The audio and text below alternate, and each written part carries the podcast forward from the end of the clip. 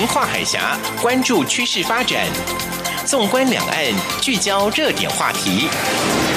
两岸新闻桥提供台湾与大陆的新闻动态，为资讯的交流互动搭起沟通的桥梁。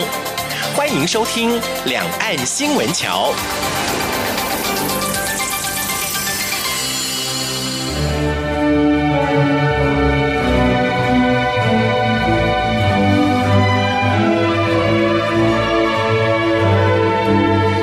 各位听众朋友，您好，这里是中央广播电台两岸新闻桥，我是赵伟成。这三四个月以来呢，我们所谈到的一则新闻呢，就是非洲猪瘟。现在呢，只要听到了非洲猪瘟，几乎是人人闻之色变。为什么我们不能等闲视之呢？这个病毒呢，在冷冻猪肉可以活一千天呢。那冷藏猪肉呢，可以活一百天，在猪舍里面呢，可以活三十天，粪便可以存活十一天。你想，这如果一传开来的话呢，它发病率是百分之百，死亡率呢也是一样百分之百啊。所以这个是很可怕的一件事情。尤其呢，现在啊，春节将到。很多朋友可能不晓得啊，都会用呃算是走私的方式啊，呃带进台湾来。那不管是大陆的朋友，还是我们台湾本地的朋友，都发生了这样的情况。有人说呢，我只是要带个肉馅回来包饺子、包包子。那有人说呢，逢年过节吃个肉干，不就是很平常的事情吗？可是呢，就是因为大家认为这是很平常，这是很自然的一件事，反而呢，造成了这种啊所谓的猪瘟的传染。所以呢，这里呢要提醒各位朋友，啊，有几个重点呢，一定得好好记住。呃，不管是台湾朋友或是大陆的听众朋友，一定都非常的受用啊。像是呢，不要携带或是网购任何疫区的肉类产品入境，不论是不是要烹煮、加工或是真空包装的这些牛羊猪马鸟禽等等，都不要带。当然了，也不应该走私动物返回台湾。那为什么要特别强调台湾呢？因为台湾目前不是疫区啊。如果你把大陆的这些带有非洲猪瘟病毒的这个产品进来的话，那真的是影响到我们台湾的畜牧产业啊。那我们台湾朋友呢，一定要记得，因为我们有这个屠宰卫生检查安全的这种合格认证的猪只啊，所以呢，只要看这个标明之后呢，才能使用。其他的一些。民间非法宰杀的这些猪呢，可不要乱吃了啊！渔船入港的时候呢，请勿携带没有经过核准的动物或是动物产品。不要到国外畜牧场所来参观。那大陆朋友也是一样啊。虽然这个幅员广大啊，有些地方可能还比较安全一点。那您也不要去参观啊某一个省份疫区的畜牧场，然后呢，可能也把病毒呢给传播出来了啊。那还有一个问题呢，就是说，呃，我们很习惯用厨余啊来养猪，对不对？可是呢，这个厨余呢，应该是要以摄氏九十度高温消毒烹煮一小时，才可能把非洲猪瘟病毒呢。给杀死。现在也有些声音出来了，希望能够禁止啊用这个厨余来喂猪。可是台湾的一些养猪户呢，呃，有些习惯，包含大陆的朋友也是一样哈。你看到那些养猪户，他们都觉得喂厨余猪呢比较好吃。那用了这个饲料呢，好像猪是养不活的啊。当然我不是专家，我不知道。不过呢，目前还没有禁止用厨余来养猪的时候呢，请记得摄氏九十度高温消毒蒸煮一小时才能够去喂猪啊。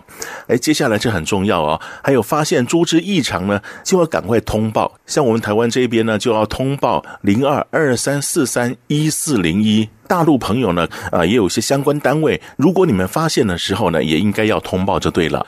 那通报之后呢，也要把这个肉品啊送到检疫单位来销毁。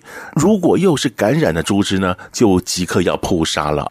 包含有些台商在大陆也是养猪业哦，那你从大陆回到台湾之后呢，也必须要消毒隔离一个礼拜，这才是比较安全的做法。那我想还有一些航空公司啊，啊，邮轮公司啊，他们也应该要把厨余残羹给销毁，才不会酿成大祸啊。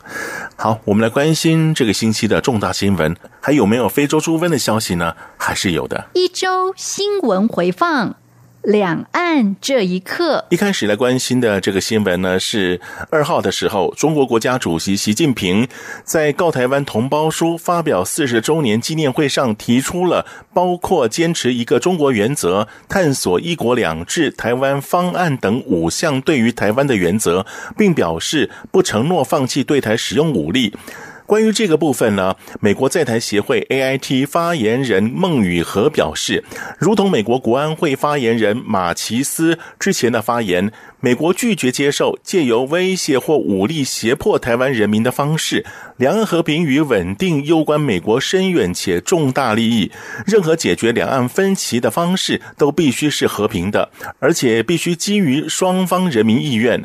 孟宇和指出，美国也清楚向北京表示，中国应该停止压迫台湾，并恢复与台湾以民主方式选出的政府对话。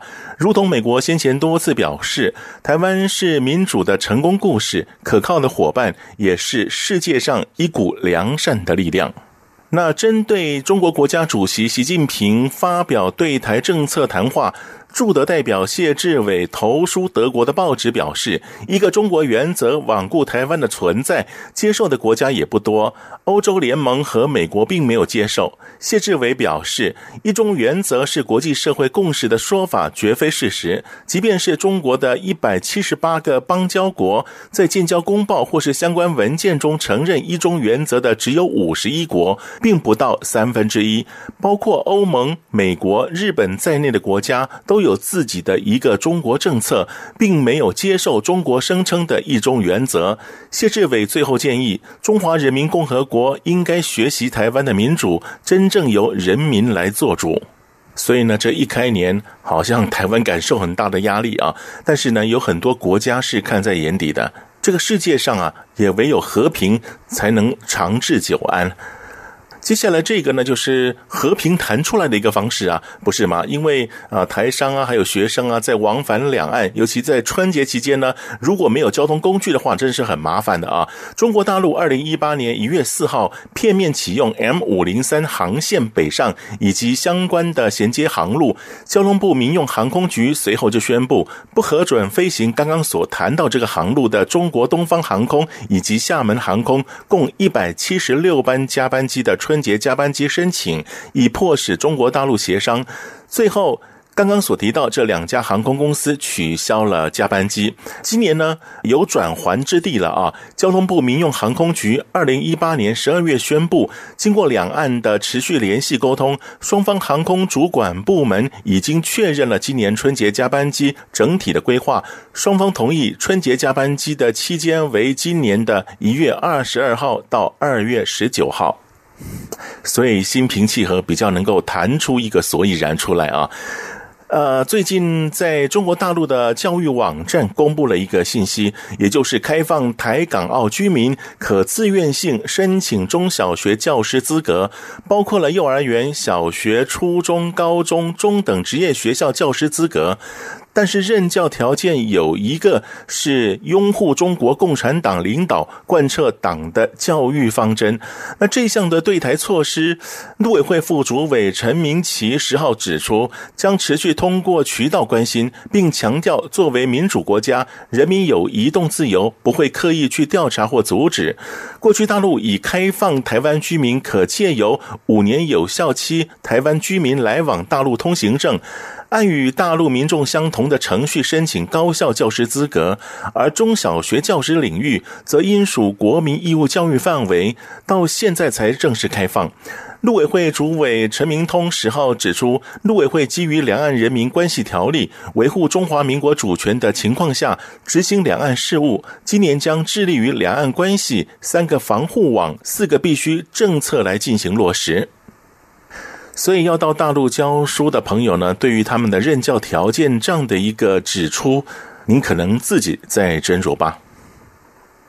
继续呢来关心有关于诶比较经济方面的信息啊。证交所八号、九号两天和高盛证券一起到香港举办台湾企业投资论坛，邀请亚德客、国巨、台光电、群光、美绿、富邦金以及智深科等七家上市公司共同参与引资，期待吸引更多的外资回流台股。证交所总经理简立中指出，今年不管是招商或是引资，都会冲冲冲，预估将各有七八场的招商以及引资，并且八号前往广东拜会三家广东台商。此外，上市二部也安排了大约有七家拜会行程，将向台商说明证交所上市优势，期待吸引更多的台商回台湾上市。好像一开年就有很多的生机的样子啊！接下来这也是啊，由外贸协会副秘书长王希蒙领军，带领台湾厂商前往香港筹组台湾授权馆，参加七号到八号举办的香港国际授权展。台湾文创可以说是大放异彩。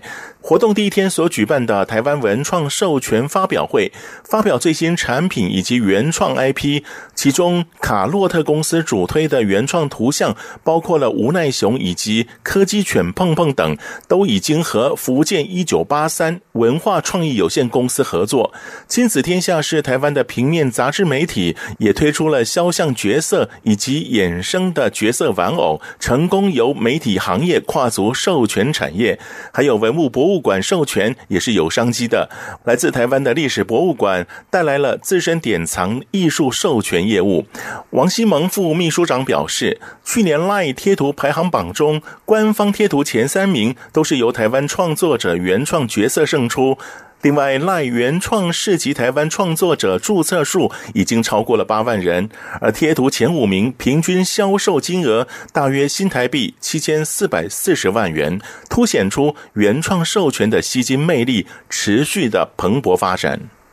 这个外贸协会最近很忙哦，忙着拼经济。外贸协会将会在香港永安百货公司等办理台湾水果嘉年华的活动，将会展售蜜枣、茂谷柑、黑珍珠莲雾、珍珠芭乐、凤梨世家、凤梨、葡萄、木瓜等八种热门的水果。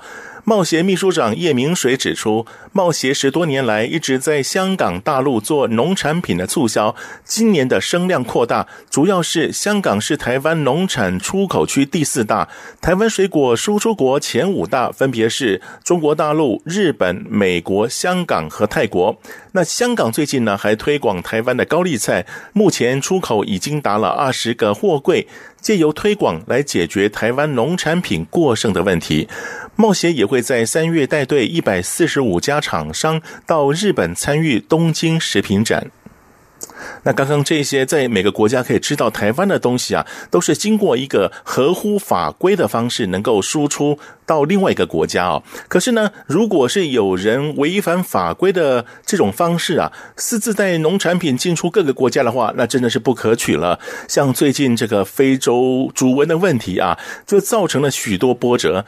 农委会动植物防疫检疫局十号表示，中国大陆猪肉制品又有两件验出了非洲猪瘟病毒基因，是中国大陆籍的旅客从南京携带火腿肠，以及台湾旅客从哈尔滨带回红肠，到现在累计十二例的阳性案件。防检局表示，这两例呢都是十二月二十八号由旅客带入的，都是从桃园机场来入境，遭农委会防检局新竹分局查获，已经各裁罚新台币二十万元的罚锾。肉品经过采样之后，已经没入销毁。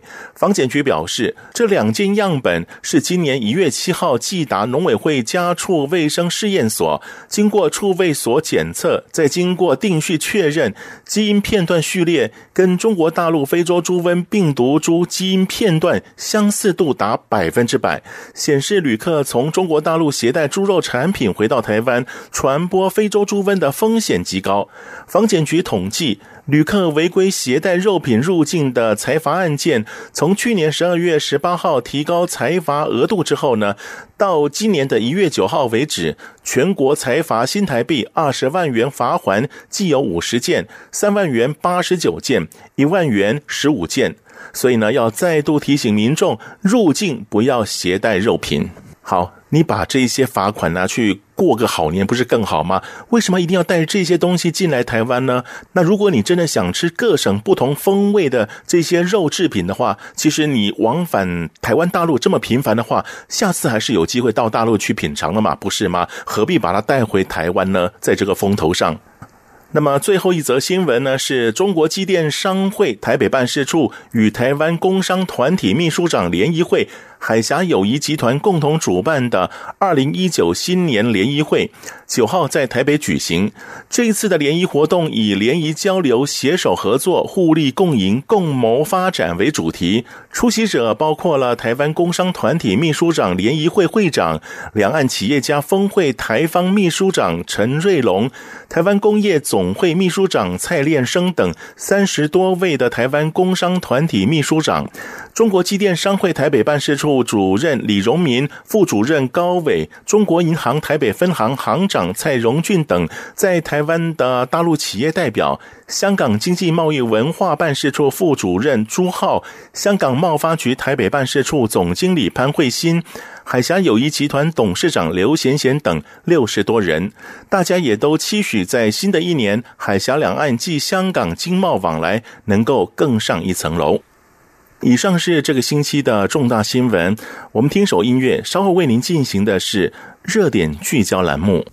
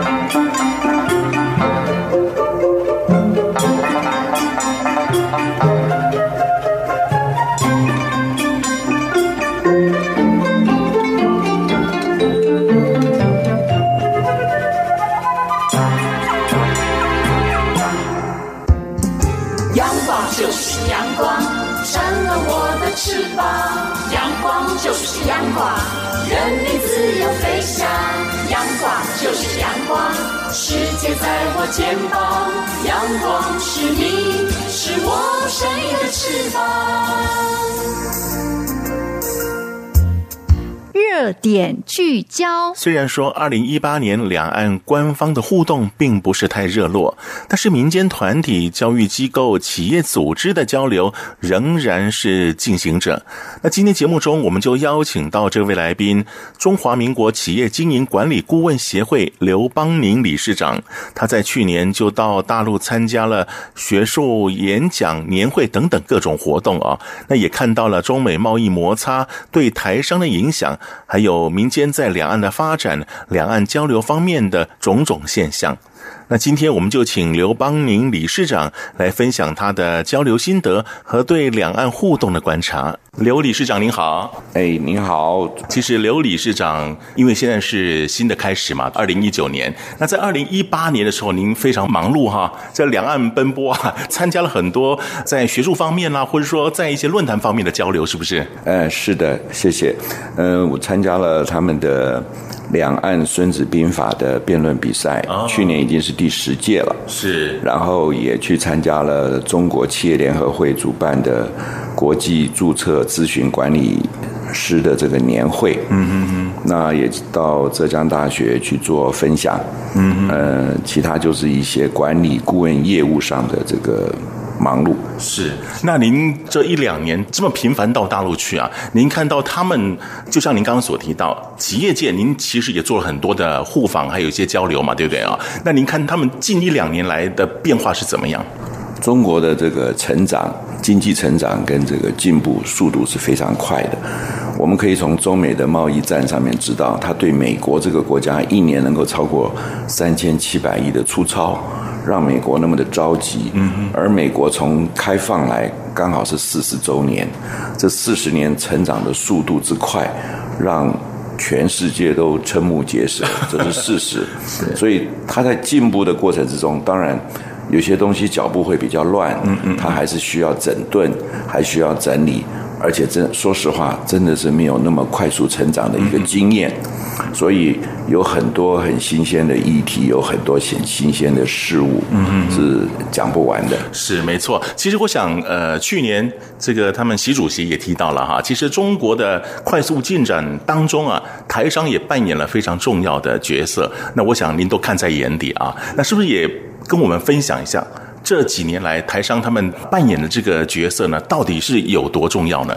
这是一个很好的题目哈，我不就这个数字上去跟各位做详细的报告，但是各位可以看得到，在中美贸易上的这个顺差上面，所有粗糙的大的公司，实际上台商里面都扮演很重要的角色。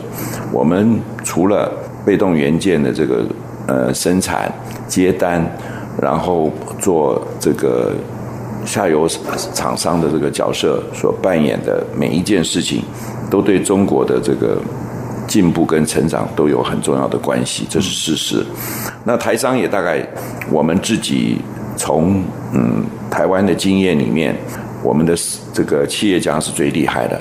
早年提着这个零零七手提箱全世界跑去接订单，对，然后接单之后就学习生产制造，然后装箱做贸易，然后做服务，然后到全世界去，到已开发的国家，包含欧美、日本去接单，接完单以后，慢慢把这些单子引回到中国大陆这个市场。嗯，那中国大陆已经成为全世界最大的工厂，这是有它的道理的。嗯哼。那他们也每年有那么多毕业的这个大学生，然后又有那么多的劳动力，那农村都往都市里面走，所以有很多的经济上的秩序是需要去建立跟维持的。是。那台商在这个里面，在这个中国政府里面所规定的项目，你要遵守它的游戏规则。嗯嗯嗯。所以不论你是自己去。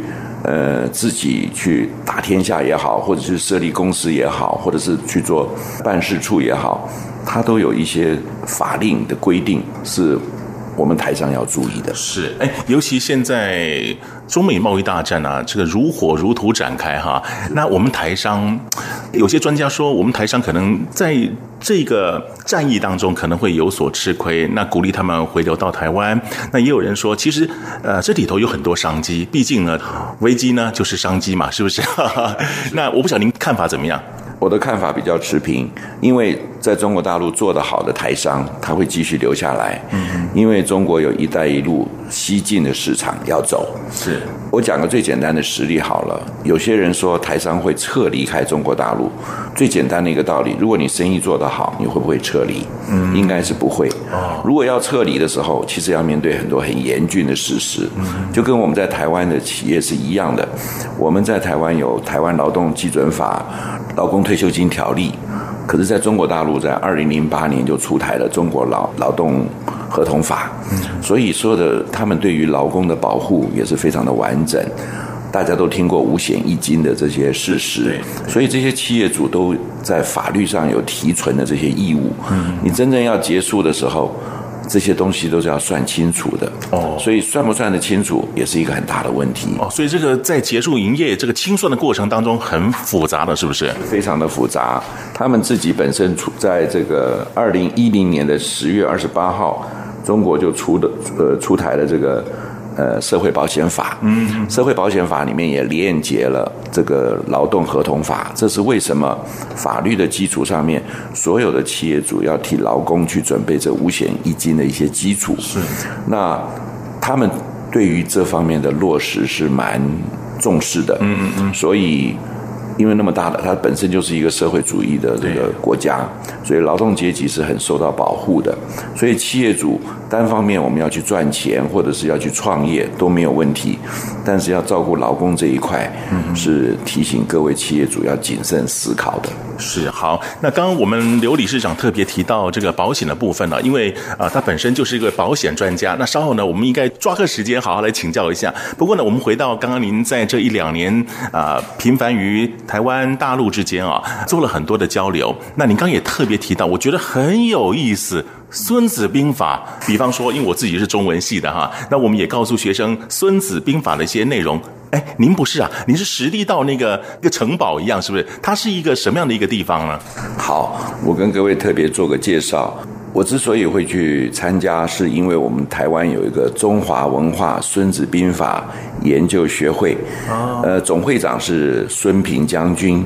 那我们去了很多的将领，也去了很多的大学生、高中组的学生。那二零一八年是第十届的两岸孙子兵法的一个辩论比赛，除了学术研究的报告、发表、谈话之外呢，我觉得最有意思的就是后面这个《孙子兵法》的辩论比赛。嗯，那它是每年的九月初，在孙吴的故乡山东滨州的惠民县，他那边早年就盖了一个《孙子兵法》城，所以蛮有代表性的。嗯，那这个《孙子兵法》辩论比赛呢，我刚好在二零一八跟二零一七都有出席，然后。呃，也担任他们的一些呃一部分的裁判跟这个发表的工作。那我觉得这个对我们的学习成长是有很大的帮助。不论是高中生、大学生或社会人士，是呃《孙子兵法》是一一部好书。这个在亚马逊的网站上面。呃，首页就贴着，这全世界上除了圣经以外，嗯，最值得、最畅销的书就是《孙子兵法》。是，而且很多呃兵家常识，包含美国的西点学军校，都把《孙子兵法》列为必修的科目。可是您刚提到这是学生辩论嘛，对不对？那学生他们辩论的，他们懂兵法吗？他们懂军事吗？这个我就要特别提一点，就是非常感谢正大。政治大学的这个外交系的这个系主任连红仪连主任，他们非常用心。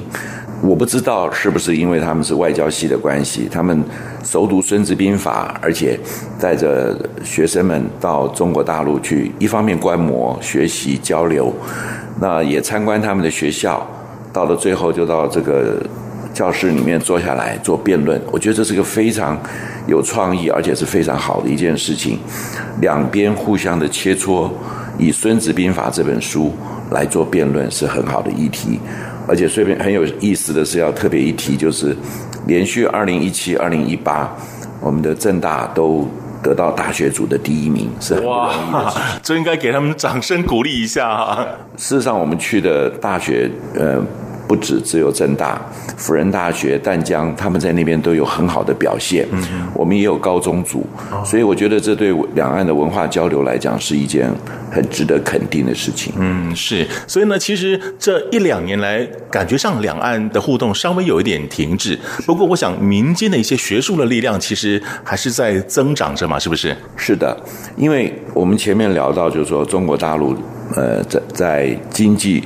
实力上的这种增长，还有在科技跟还有资讯方面的这个快速成长，是大家都想不到的。那在这个里面有很多的商机。当然，呃，这个美国把它提成这个中美贸易战的一个危机，说中国的二零二五啊，中国的 AI 啊，中国的这种快速的成长，这些会威胁到美国的世界领导地位，这是事实。但是我们不要忘了，中国大陆它是唯一一个。呃，我们开玩笑讲，它一百年关起门来自己做生意，都可以自给自足的一个国家。哦，内需是不是？内需是非常强劲的。所以现在中国，它现在也了解到跟美国的贸易战，还有世界上对它的威胁，它就先往西部走，包含“一带一路”，它能够把自己这个市场内需先建立好秩序，再加上。他们的主席习近平所提的是扶贫计划，嗯嗯嗯，要把国民所得提高，生活水准改善。我觉得这些政策都是让中国自己找到自己的机会，而全世界都。应该要去祝福他。嗯，好。那我想，其实呃，我们在这个阶段所谈到的一些议题啊，呃，几乎是整个二零一八年的一个回顾啊，包含谈到了啊、呃、中美贸易战，也谈到了一些民间的交流。哎，没想到学生的交流这么频繁，而且他们代表台湾的这些队伍还得到好成绩啊。好，那我们先休息一下，稍后呢，我们再来请刘理事长来告诉我们，呃，您在大陆所见所闻好不好？我们稍后回来。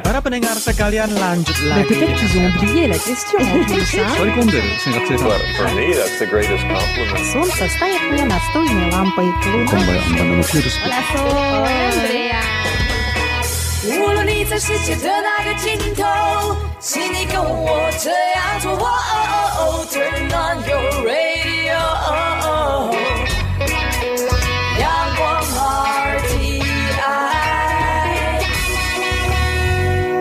Worldwide。央广。 联系世界的桥梁。这里是中央广播电台两岸新闻桥，我是赵伟成。节目当中，我们邀请到这位来宾是中华民国企业经营管理顾问协会理事长刘邦宁博士。刘理事长，刚刚您谈到去大陆，哎，很精彩哈、可以看到我们台湾学生的表现。不过呢，其实您在这一两年还有忙一个部分，您也到浙江大学去做一些学术分享，是不是？呃，是的，因为我的指导教授熊秉元教授就是浙江大学法律经济中心的主任。那也经过他们学校的安排，我有去做一些退休制度的这个学术的分享。因为我自己本身是正大呃风险管理跟保险学系的这个研究组毕业的。那我自己也在南山人寿任职满三十年。嗯，我在十月份才从处经理的职务退职下来。啊，是。但是我一生都是。呃，从事保险的工作，那替客户跟有企业做好风险管理。您提到保险，我们台湾最夯的话题就是长照了。对于老人家的这个保险，其实呃，我觉得还是有必要性。我不晓得您对于这个部分是不是也可以帮我们介绍一下？长照二点零是政府刚刚才推出的。嗯嗯。那台湾现在已经变成一个超高龄的社会，加上我们的少子化，所以我们整个社会的结构。有很重大的一个改变，这是值得我们注意的。因为超高龄的社会里面，政府的支出对于照顾老年来讲是，坦白讲有点心有余而力不足。所以，为什么政府希望商业保险公司能够提供呃长期照顾险或者是健康住院的医疗险，能够自己照顾自己？嗯，我觉得这是一个很重要的议题。是，那不只是我们。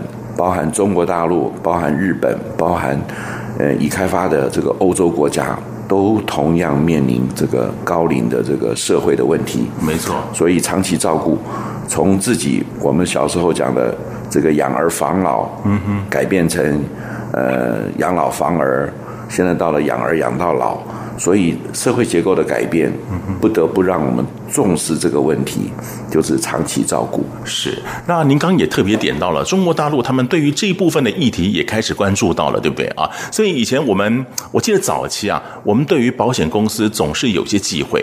我小时候，爸妈只要提到保险，就会认为说：“哎呀，我人都还没怎么样，你就来谈保险，你是诅咒我是不是？”可是没想到，我爸过了十几二十年之后，开始接受保险，然后呢，也跟这个保险公司做一些洽谈哦，所以观念会转变。那中国大陆，我觉得他们保险制度起步的比较晚一点哈。那他们目前的状态是怎么样？中国大陆起步的比较晚，但是他们对国际、对世界的开放也比我们台湾要快啊。我们是在呃，我们是民国五十一年，台湾建立民营保险公司。大概各位如果还记得中美贸易。这个顺差太大，我们面临三零一威胁的时候，在民国八十年左右，才会有美国的保险公司、国际保险公司进入台湾市场。我们是是经过三十年的时间才慢慢开放。可是中国的市场，它只有十年的保险市场的经验，就直接对外开放。所以中国大陆市场是我们讲很敢尝试的。但是从另外一个角度来讲，也是因为它的人口人口数，所以对。保险公司来讲，这是一个很大的诱惑。嗯，所以我们台湾呢，根据统计，在过去也有五家公司陆续的经过政府的核准，到呃像国泰人寿啊、新光人寿、台湾人寿，另外还有两家产物公司，也是国泰产险跟富邦产险，大概都陆续投资了将近有一百三十八亿到中国大陆。哦，但是。嗯，目前来讲情况并不是很乐观，因为账面上来讲投资都是损失的。哦哦哦。可是，呃，值得肯定的是，这些公司在中国大陆的市场经验是很丰富的，而且他们也确实。帮助了中国大陆市场的成长，嗯，跟开发，嗯，那我刚刚提到，呃，我们台湾三四十年前啊，台湾民众很难接受保险这两个字，当然现在已经改观了嘛，对不对？那中国大陆的这些民众，他们是不是也经过这个阶段呢？是的，完全正确。我们讲衣食足而知荣辱，你有了生活。到了一定的阶段以后，到了一定的程度，会有居安思危的这种观念。嗯，你总是希望这个薪水不要断，然后你的经济条件能够改善，生活条件能够越来越富裕的话，就会思考到明天的问题。嗯嗯，所以。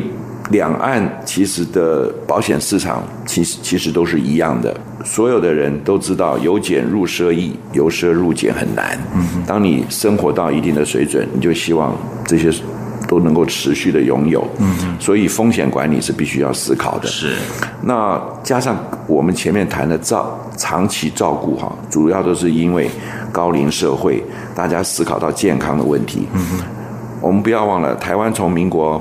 八十四年三月一号开始的全民健保是全世界的一个典范。嗯哼，政府也在这个方面做得非常的成功，照顾了我们的老百姓，嗯哼，照顾了我们的国民。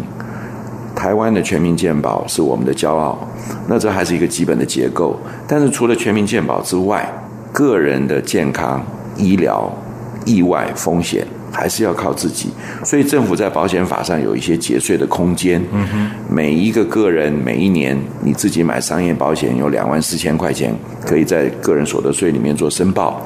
还有你的劳保费跟健保费是在个人所得里面也可以全数去扣扣抵的。所以我们的市场来讲算是很成熟的。是，那中国大陆来，他们也看到了这个商机，所以他们在开放开始。本来还有登录证的问题，就是你要从事保险工作，就可以必须要考一个登录证照。嗯，我们台湾呢也陆续的有很多从业人员到中国大陆去打天下、闯市场，无论是个人去也好，或公司去也好，都是有一定的基础。嗯，那也从这个里面领略了很多的经验。可是中国大陆市场因为成长太快，嗯，它到现在为止哈。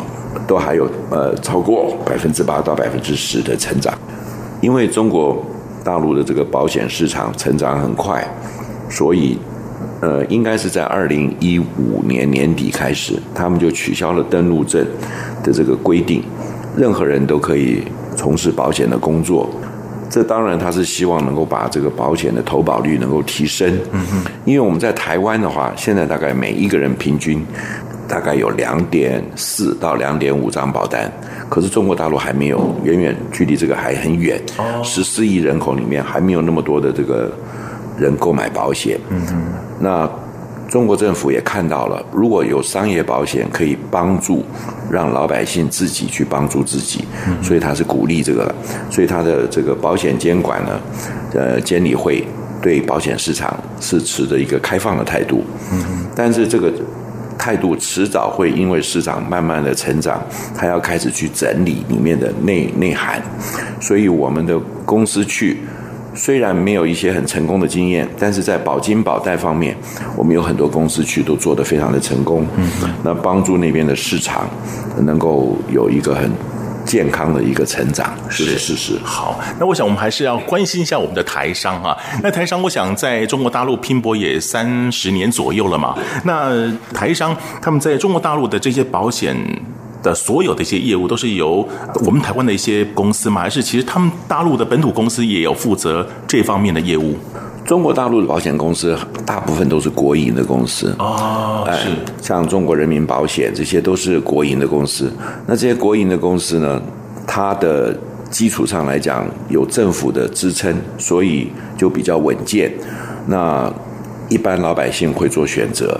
当然，外商里面有很多很好的公司，像第一家进去的就是美国国际保险集团，叫做 AIA，在中国叫做中国友邦，他做的非常好的公司，那是民营公司里面的代表。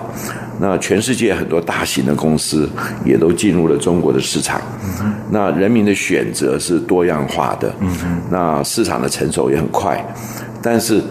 一进去都一定要合资，嗯哼，呃，或者是有一定的在股份比例上的限制，嗯哼，所以在成长上来讲，对中国大陆是比较有保护，可是对于一般进去的保险公司来讲，就不是那么容易在短期能够获利，哦、是。因为呃，如果有经验的这个保险从业人员都知道，一般来讲，保险契约的第一年的费用率是非常高的，嗯哼嗯。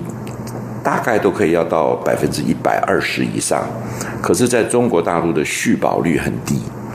我们在台湾的话，好的公司续保率都可以达到达到百分之八十以上，可是在中国大陆很多的保险公司续保率还不到百分之二十，这个对保险公司的经营来讲是很困难的。可是像呃只有国营的这些公司可以支撑，那保险契约。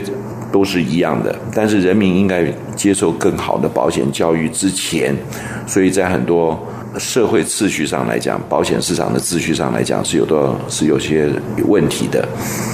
一方面是保险从业人员的专业素质也许不够，或者是保险的理赔经验不好，那市场没有达到一定的经济规模，那大部分都是比较重视财务杠杆的这种游戏。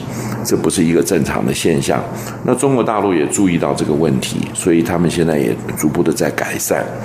不过值得肯定的就是，他们除了寿险以外，他们的产险基础做得非常的好。嗯，还有责任险这方面，因为国家建设各方面来讲，大家都知道，它现在这个汽车的市场已经超过美国，所以在车险、产产物险跟责任险的观念来讲，中国这一部分是走得非常快的。您刚刚特别提到，就是说，其实保险就是一种风险管理。那可见呢，我们台商进入大陆呢，这个保险投保对他们来讲是非常重要的一件事情，对不对？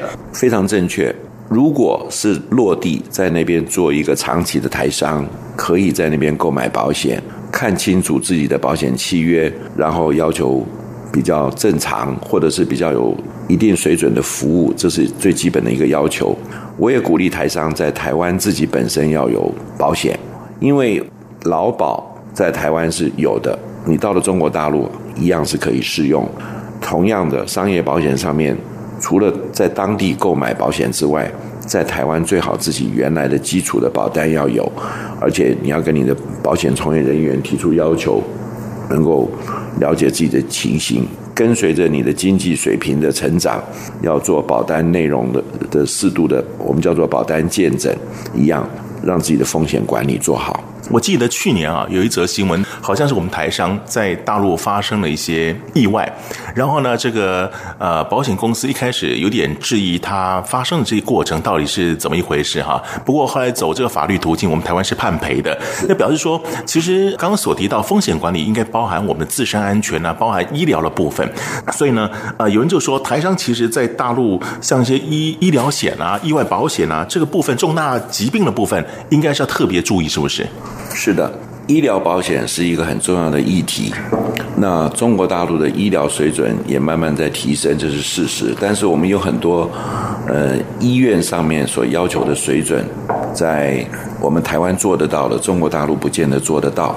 呃，很遗憾的，我也要特别分享，我们气管顾问协会的前任理事长王天义理事长，就是在服务台商的时候，在这个江苏的昆山，因为这个脑动脉的这个出血，那在地方医院没有得到马上的治疗，我们还快速的联络了我们这个台湾的。这个宏基集团，感谢宏基集团在南京的宏基医院帮了忙。可是我们都知道，一般来讲，不是所有的人都可以在第一时间里面得到最好的照顾。所以，医疗保险是要帮自己做好最这个充分的准备。很重要的就是说，所有医疗的单据、所有的诊断证明。通通都要留好，因为你带回台湾以后，不论是个人的商业保险也好，或者是全民健保上面的这个给付、住院的差额的给付，这些都是需要的。好，那我们先休息一下，稍后呢，我们再来请中华民国企业经营管理顾问协会刘邦宁理事长，我们请刘博士再来跟我们分享他在大陆的啊所经历的一些事情。我们稍后回来。阳光就是阳光，闪了我的翅膀。阳光就是阳光，任你自由飞翔。阳光就是阳光，世界在我肩膀。阳光是你，是我生命的翅膀。这里是中央广播电台两岸新闻桥，我是赵伟成。节目当中，我们邀请到这位来宾是中华民国企业经营管理顾问协会刘邦宁理事长，刘博士。呃，其实我想今天访问您，本来是要回顾一下 去年所经历一些事情。那刚好您又是保险专家，我们又请教了有关于两岸的一些保险制度。不过，我想呃再来请问您一下，因为我知道有很多的台湾学生在。自己未来的选择方面，有可能到大陆去念书。那我知道，好像您后来是博士班还是什么样的课程是在大陆念的，是不是？我是去他们的信息学院，我们这边叫做资讯管理呃学院的经营方略班，我去上了第三十五期。嗯哼，我大概上了一年两个月的时间，也结业了。嗯哼，我们那个班上大概有六十二位同学，里面。台湾去的同学只有七位，嗯，所以我们认识了很多大陆的这个，不论是国营事业的这个老总干部以外，也认识了很多民间企业的负责人，那北大这个经营管理学院是属于他们的一个博雅商学院所办的，那他并没有正式的学位，但是课程里面的内容还有讲师都是一时之选，所以。在学习上，对我们来讲是一个很大的丰富。在课后，同学之间的联谊也是有很多很精彩的经验。嗯嗯。其中包含我们呃毕业已经算算有两年了。嗯嗯。那我们就是同学们轮流坐庄，然后我们去做旅游，然后去做商务的联系。这个中间我们去过哈尔滨，也去过呃湖北的襄阳。还有重庆，还有这个呃上海，嗯、很巧的是，今天刚好我们这一班的同学人通通都在海南岛的这个三亚。嗯，那我因为业务上的忙碌，我就这一次没去。那也是去看一些项目，因为海南岛的发展，很多人都知道是非常呃火热的一个议题。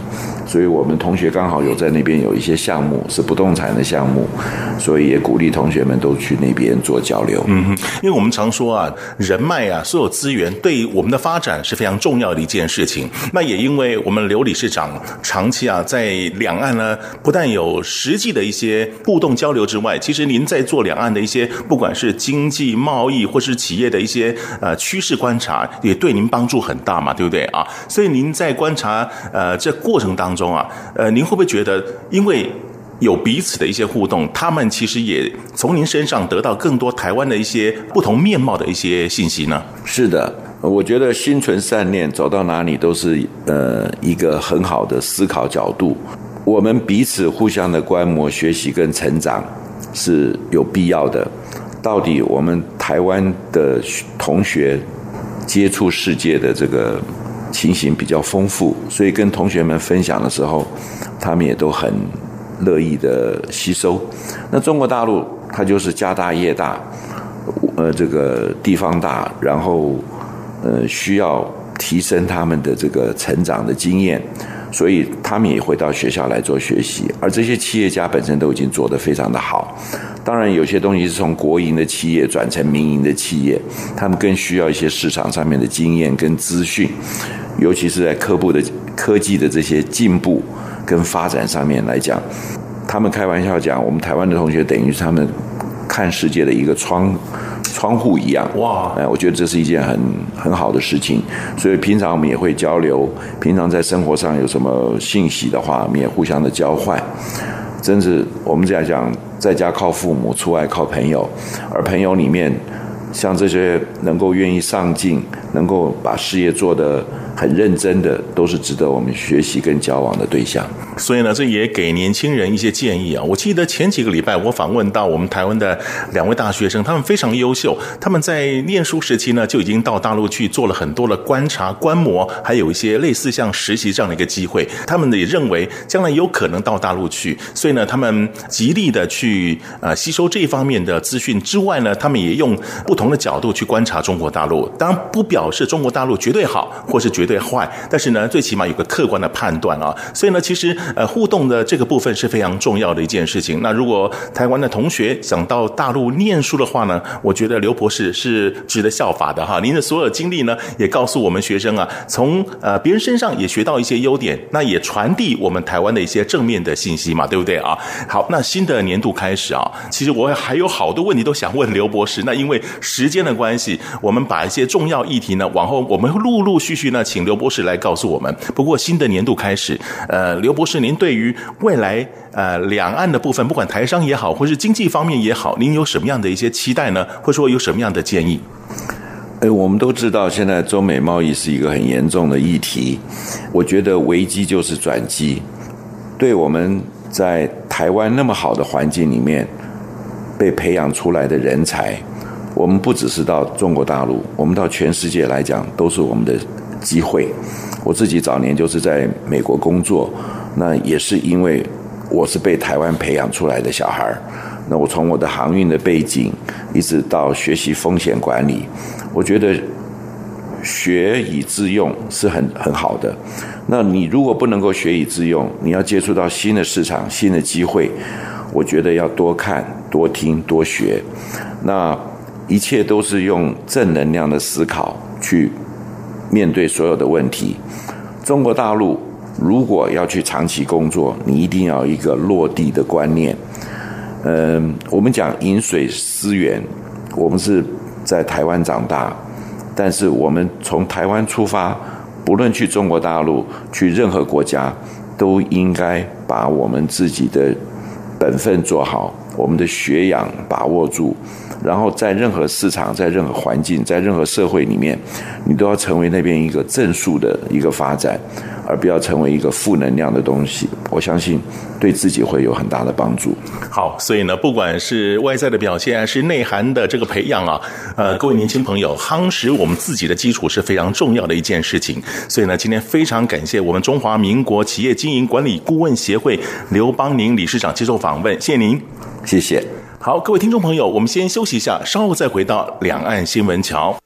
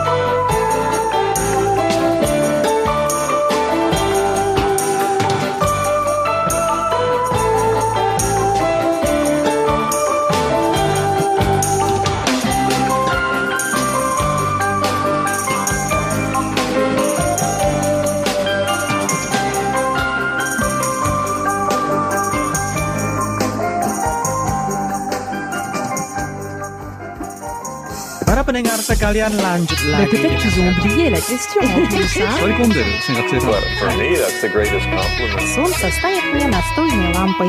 Kombayan menemu virus 无论你在世界的哪个尽头，请你跟我这样做。哦哦哦，Turn on your radio。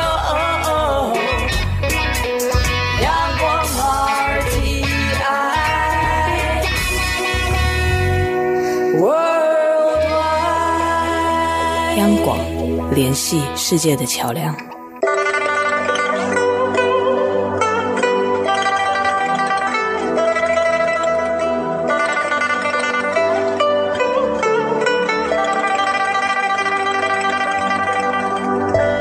这里是中央广播电台两岸新闻桥，我是赵伟成。